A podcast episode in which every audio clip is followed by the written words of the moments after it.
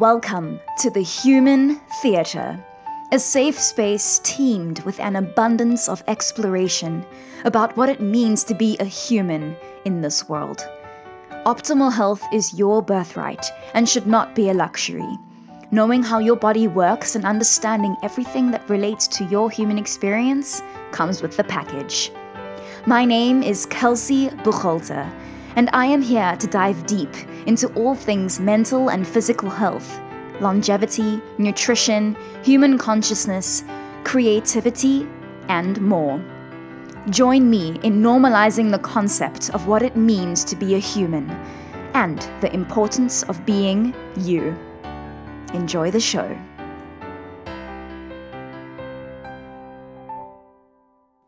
Hello, humans. My name is Kelsey. I am a singer songwriter, actor, dancer, nutrition advisor, health coach, and your host. And welcome to the 10th show housed in the Human Theatre. Today's guest is a very special person with a drive so strong and a heart of gold.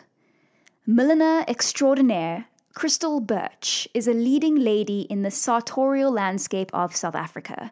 And when it comes to hats or anything adorning the head, she is the go to for the country's most creative characters. Crystal turned her degree from the Elizabeth Galloway Academy of Fashion on its head, excuse the pun, by preserving the art of millinery, while simultaneously reintroducing us to the inherent power that only the hat can hold for completing a look. Never one to shy away from a challenge, Crystal studied under milliner maestros Piers Atkinson and Noel Stewart in London, advancing her skills with impeccable craftsmanship.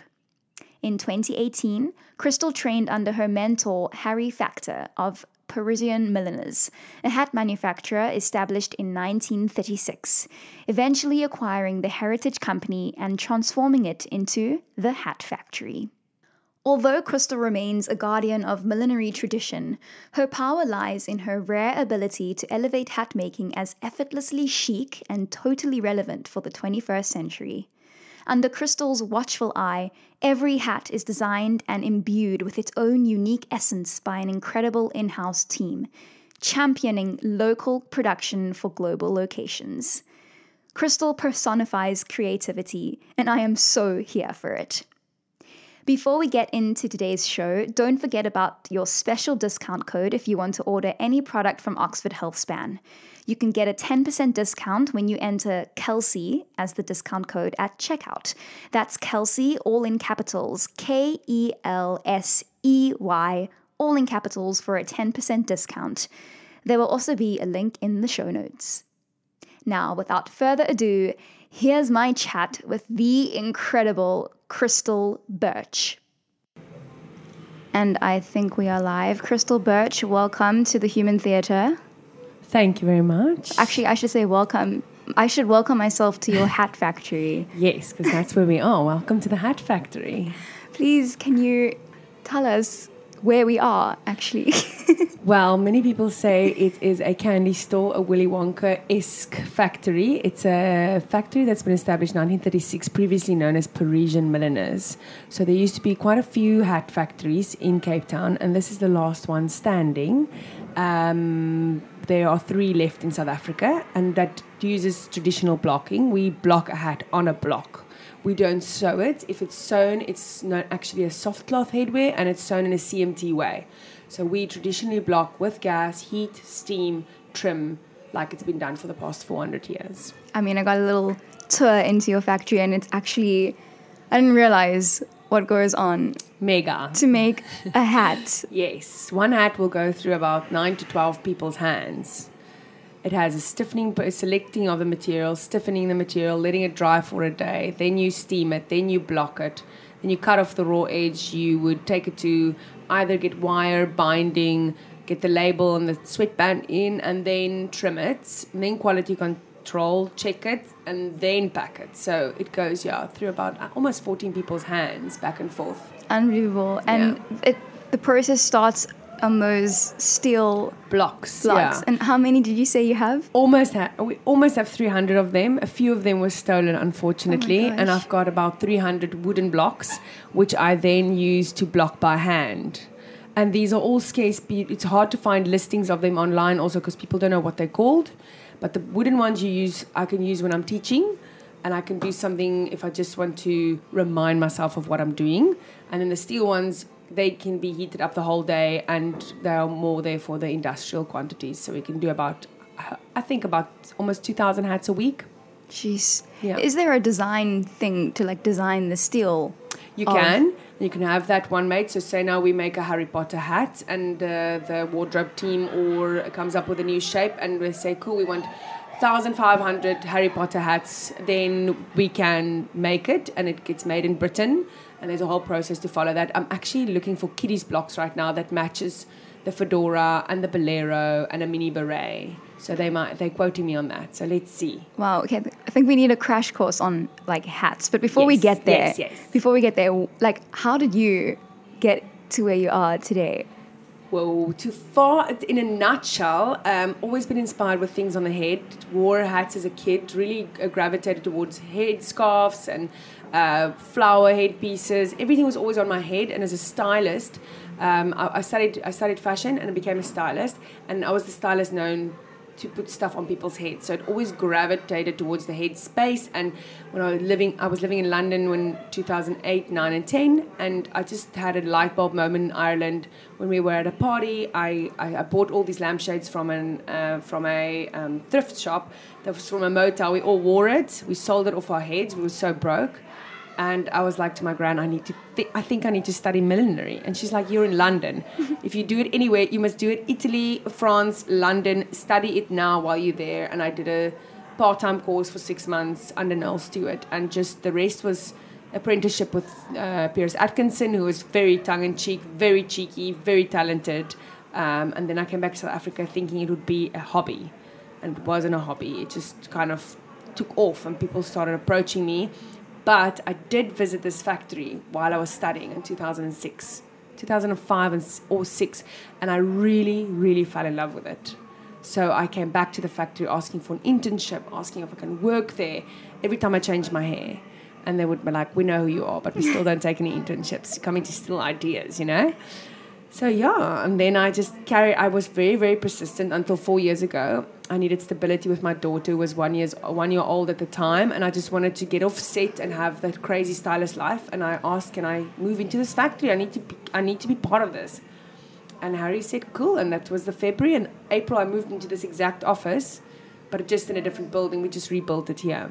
Amazing. And from there, it's been the wildest ride and the biggest sponging experience to absorb all the knowledge and and uh, manufacturing dramas and how the business actually works. Because I had no idea. I thought I was going to make beautiful hats, Yeah. not deal with the HR, the health and safety, the legalities, the the staff management, the production flow, the cash flow, the all of that, the in and exporting. It's it's huge. I mean, I suppose you you just learn on the job. You do, you do, and also you learn the hard way. And the school fees are expensive, but I think after four years, I am maybe graduating in manufacturing of millinery in Cape Town a bit. Um, and I would never stop learning. I'm just saying that now I feel my groove. I can feel that I understand it better. I can see what's coming. We also did this in the wildest of times with lockdown, where we survived on funeral hats. So that was great, good for us. Um, and we did more than 20,000 masks, but those, and we did a visor with a plastic shield over it. We did for schools. So actually did very well in lockdown. Like level five, we were bawling. We, we were like locked up, just us playing loud music and making the visors and making the funeral ads because the only place that you could go to was a funeral.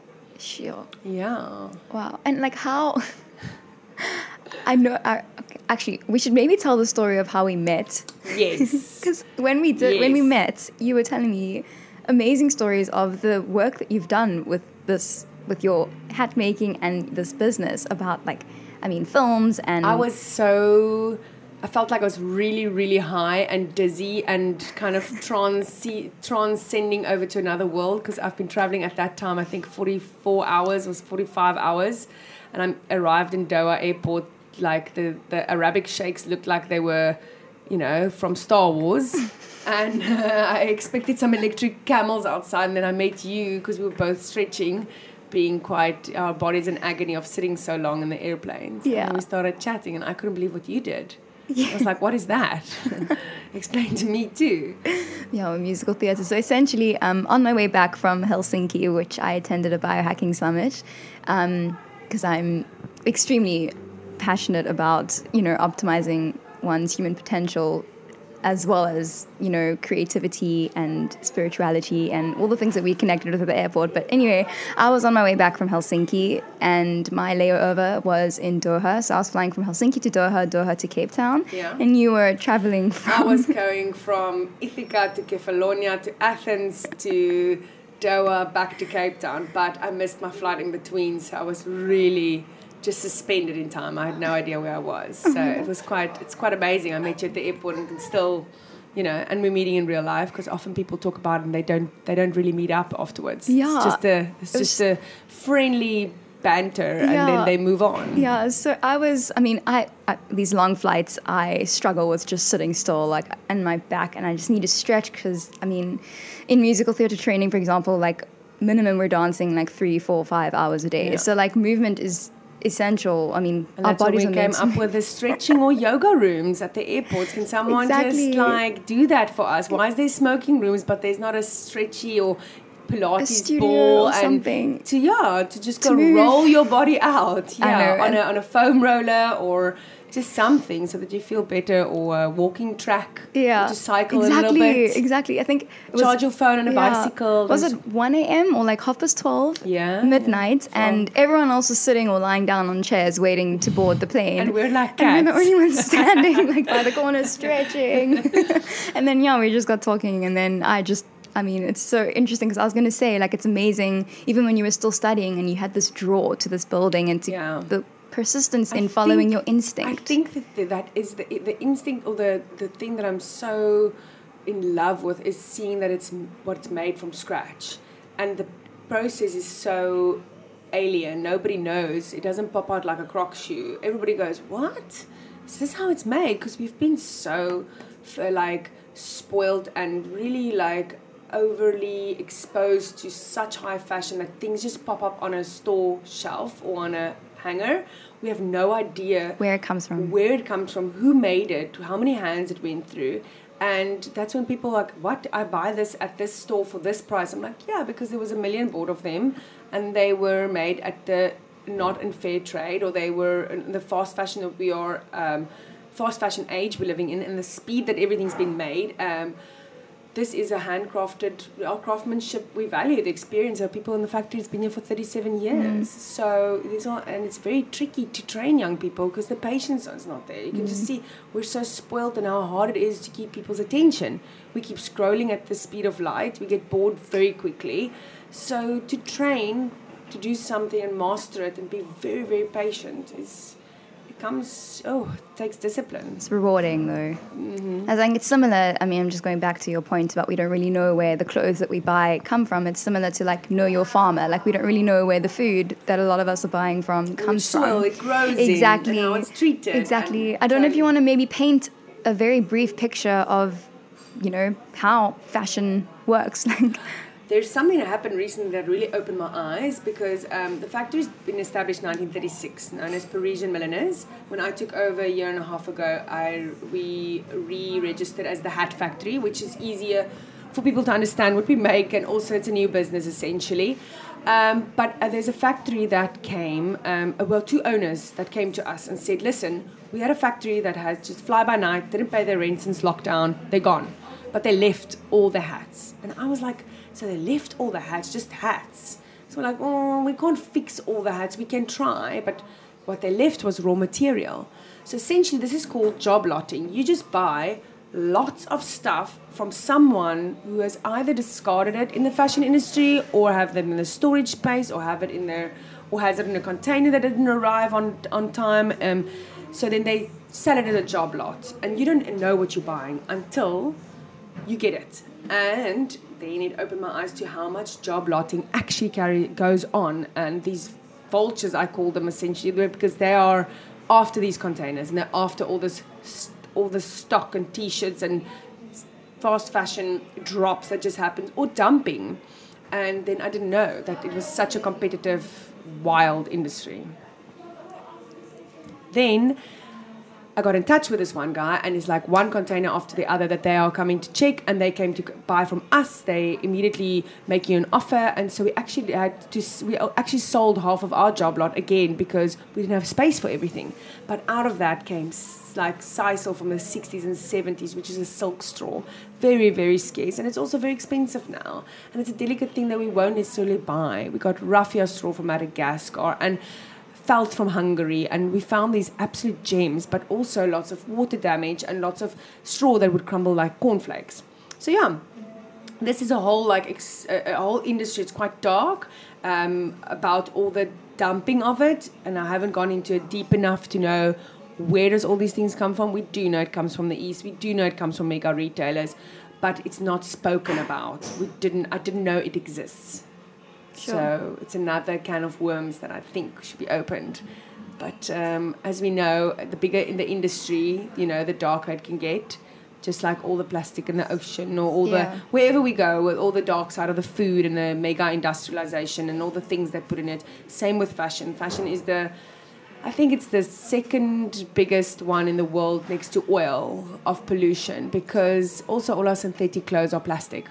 Wow which also adds petroleum to that. That is huge. And it doesn't disintegrate. And it is, if someone gets paid two and a, two and a half dollars a day in Bangladesh and they make, you know, 50,000 t shirts a week, you can imagine what the markups, if something has been made, it's been shipped, it's been, well, it's, it's been sourced, it's been dyed, it's been tagged, it's been made, it's been trimmed, uh, packed, and shipped, and then marked up. And if it costs less than your sandwich or your coffee, there's something wrong there.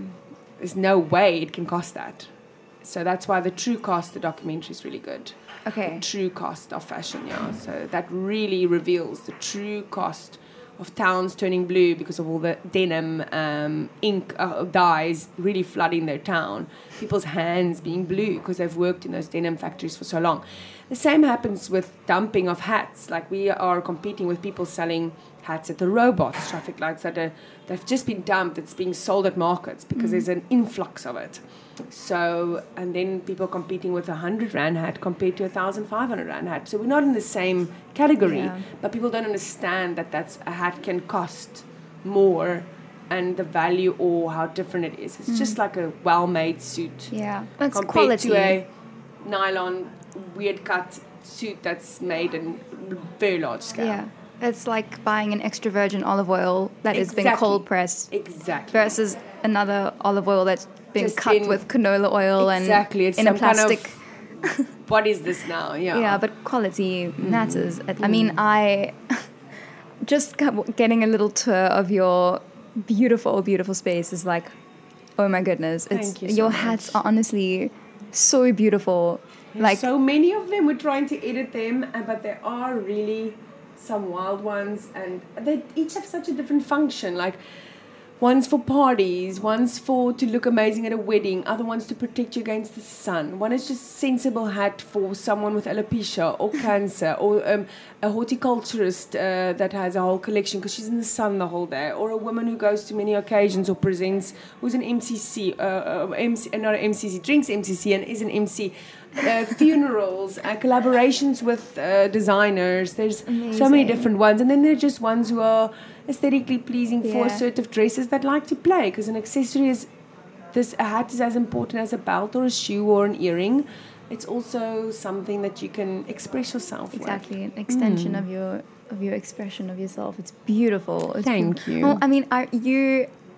Do you want to like? What are some of your top? I know that you've made hats for movies and for all over the world. And what are some of your like top experiences for making? Like, For movies, actually, we did the Ridley Scott series, uh, Raised by Wolves. It Raised by Wolves, and then the Hun- Around the World in 180 Days. That was recently. We're about to start on Shaka Zulu, uh, but this is at, as the factory, and I'm building quite a few things. And we go into the blocks and we see, okay, it's Western blocks, or it's like we need more 1920s blocks for 1919. The movie that was filmed in Egypt, we did about 400 for all the extras and lead characters um, and then Cate Blanchett there was a thing that they actually I must look these things up. I don't even I have not even seen any of it.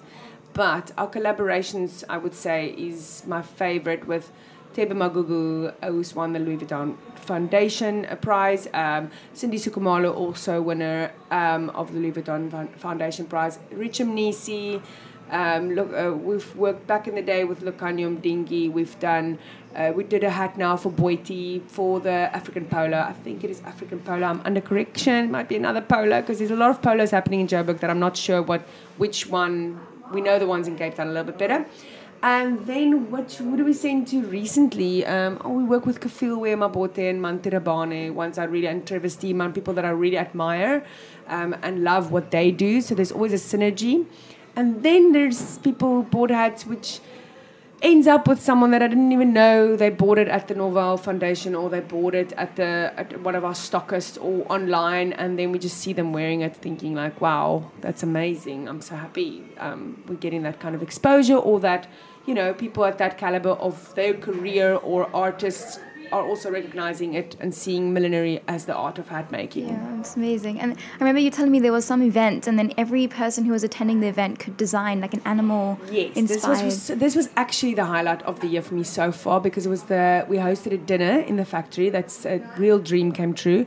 Uh, by Soho House. So Soho House, I pitched the idea to them a few years ago, and they came back this year. It's like now it's time, and I've picked the theme as the watering hole, so all the animals in the Serengeti could come together and drink. Um, wine and champagne and have a lovely dinner inside the factory. So we took all of our job lot hats, that was uh, the raffia blue and aqua ones, and as water above the table.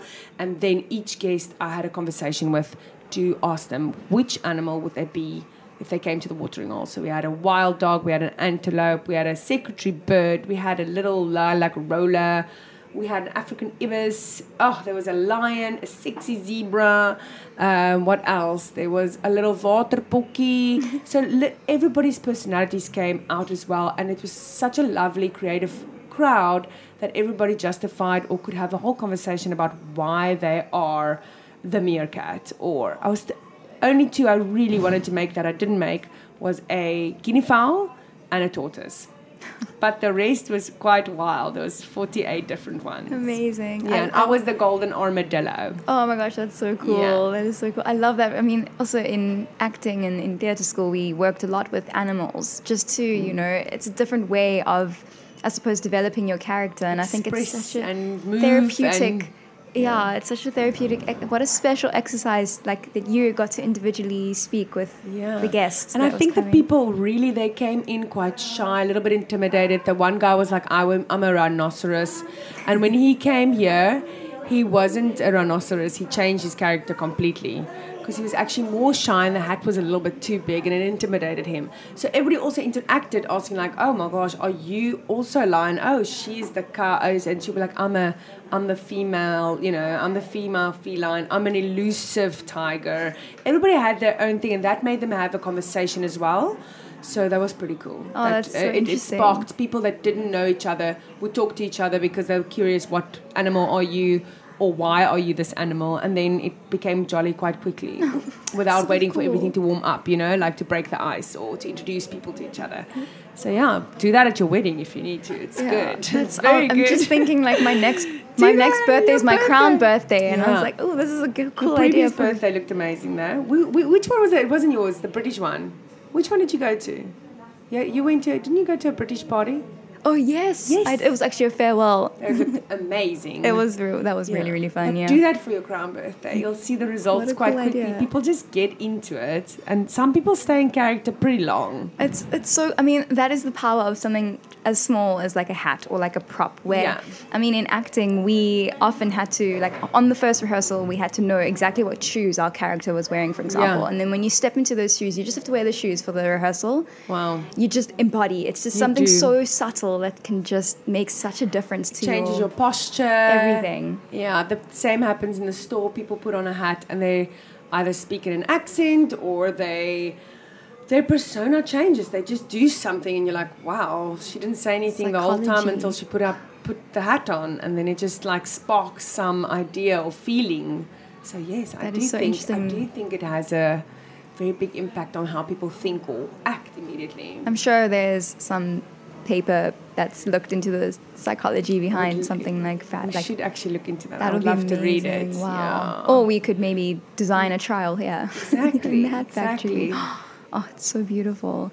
Well, I know you are one of the most busiest women. I know This week just seems to be like a hurricane. This Just because year. everything happens at the same time. this year as well. Uh, yeah, the previous week was a bit more gentle. I am I am taking more time out for myself as well. I'm not being so ruthless and so just go go go. I do know that I have to switch off and be more gentle and subtle with my just just just preserve my energy. And I think winter time is good for that. But this week was just bonkers. I don't understand. It's I think it's everyone's prepping for summer now, and we're all moving. All the collections, all this, all the designers are shooting in August because we're all launching in September. So there's that like momentum picking up for summer, you mm. know, and we can also feel the sun coming through now and then after the rain. So you're like, okay, let's do this. How do you like? Do you have any tips for balancing your work and self I preservation? had to learn the hard way um, by crashing big time or ending up in hospital or really being burnt out, like really, really badly. Um, and then also going through really a hard time where my body just couldn't. And your body, and there was a, there's a good saying also that you shouldn't just rest when your body actually tells you to. Uh, you should take that you should preserve yourself more than just being burnt out. Back in the day, I did like well along, especially taking on this manufacturing company. I didn't realize the scale of it. But now I am I am done at four thirty or five. I do uh, devote my time to my daughter or to myself. I have to focus on getting doing mini breaks away to go away either alone or with good friends, so that I'm not also getting to know new people, spending more energy. Um, and then exercising. I'm, I'm loving my Pilates. I need it. It's like really, it's like therapy to me. And it's also like um, I don't go to body stress or acupuncture anymore just since I did Pilates. So once I work out, I feel much better. And then eating more nutritious meals uh, with value and substance instead of just eating for the sake of eating and honoring my food. Um, I would say I would meditate. I don't. I'm not such a disciplined meditator, but I do listen to Star Wars meditations with my daughter, and then also having you know quality time with good people. My friends and my team is a very good support network. They are my absolute rocks. And staying close to my family recently has been very, mm-hmm. very. My sister lives next door to me now in my granny flat, and I think that's a source of energy. And so I just move from there slowly, and the rest. And if I want to sleep, I sleep, and if I want to take a day off, I take a day off. Otherwise, this place can't run without me. Yeah. You know. Well done. Thank you. That's amazing. And dips in the ocean to Yes. just charge some ener- oh, yes. energizing. You know, just an electric shock now and then. That's good. Yeah, I recently interviewed Lee Ewan. I met him in Helsinki. I've been following him for years. He's like a Wow. like a breath expert. He studied with Wim Hof and everything, and he Oh my gosh. the cold and I yeah, wish I was as disciplined to uh, go every day or every second day, but yeah, and so I do it as much as I can, or just to ground yourself Yeah. or, and nature. He said you can just take a cold shower in the morning. You do, yeah. I didn't, and the and all, even that, even the Stellenbosch Hydro, they like five hot, cold, hot, cold. hot, Yes. cold. you can do that, especially in your It's chest good, area. yeah. It's very good. It's important. So we don't have to go extreme steps to really experience all the perks of it. Yeah. But I'm just, I just think our lifestyle in Cape Town is very valuable and beautiful. Yeah, we are so very I've. Mm. never tapped into it as much as I have in the past six months. Like as any time I can get to be in nature or to be outside, I am. Yeah. Wow. Well, I'm just absolutely inspired. I mean, Thank like. I, I mean, I'm just trying to still comprehend how you went from studying fashion into then like moving into this beautiful, beautiful place and then having a whole factory with multiple like Yeah. a team and there was the film amazing. industry at least in between the styling which really teaches you everything Yes. get the stomach for your freelance paycheck get the stomach for ridiculous clients so yeah amazing. wild you can also hear the chatter in the background we've got one of our staff that's popping in I love she used it. to be in the factory 40 years and now she came she's bringing us she must bring us some koeksisters or something so we can go check that out now Ooh, interesting. well, thank you so much. Before I press stop, where can people follow you and your work? The Hat Factory, CT, is the Hat Factory as a manufacturer, but I'm Crystal Birch, which is the real Crystal Birch on Instagram, the brand, and I'm also the owner of the factory. So it's quite a confusing concept that the owner of the factory has a brand, but the factory creates for many brands. Okay. And also on Facebook, they are exactly the same. Okay, I'm gonna And then link- the hatfactory.africa and the realcrystalbirch.com is our online store. Amazing. For you I'll- to shop. I'll give all the links at the bottom. And the final question is is what is there anything that you wish you could tell your younger self?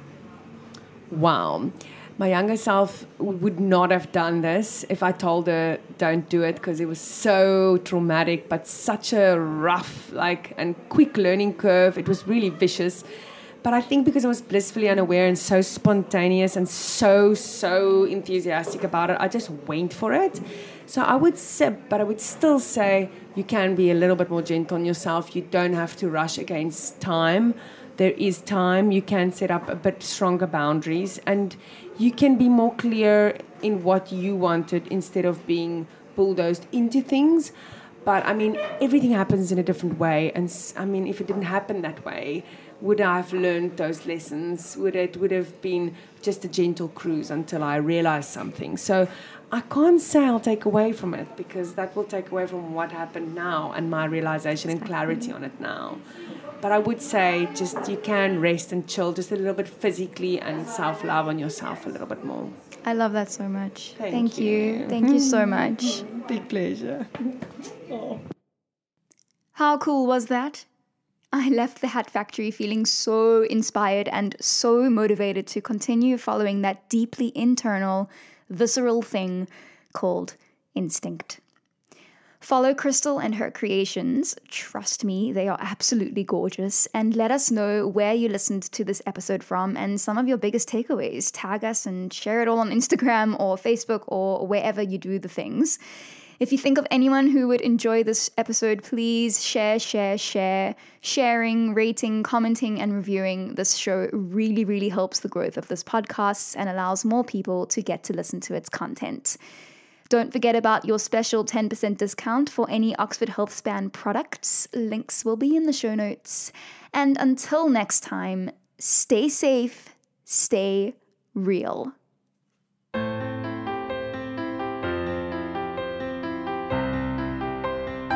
Thank you for listening to this episode of The Human Theatre. I hope you learned something new. Don't forget to like, subscribe, share, and give a rating or a review on whatever app you are listening to this podcast on. I would love to hear your feedback, so please don't hesitate to reach out on Instagram or via email. All the links are in the show notes. Remember, you are your most important person in this world. Keep shining your unique light. Until next time.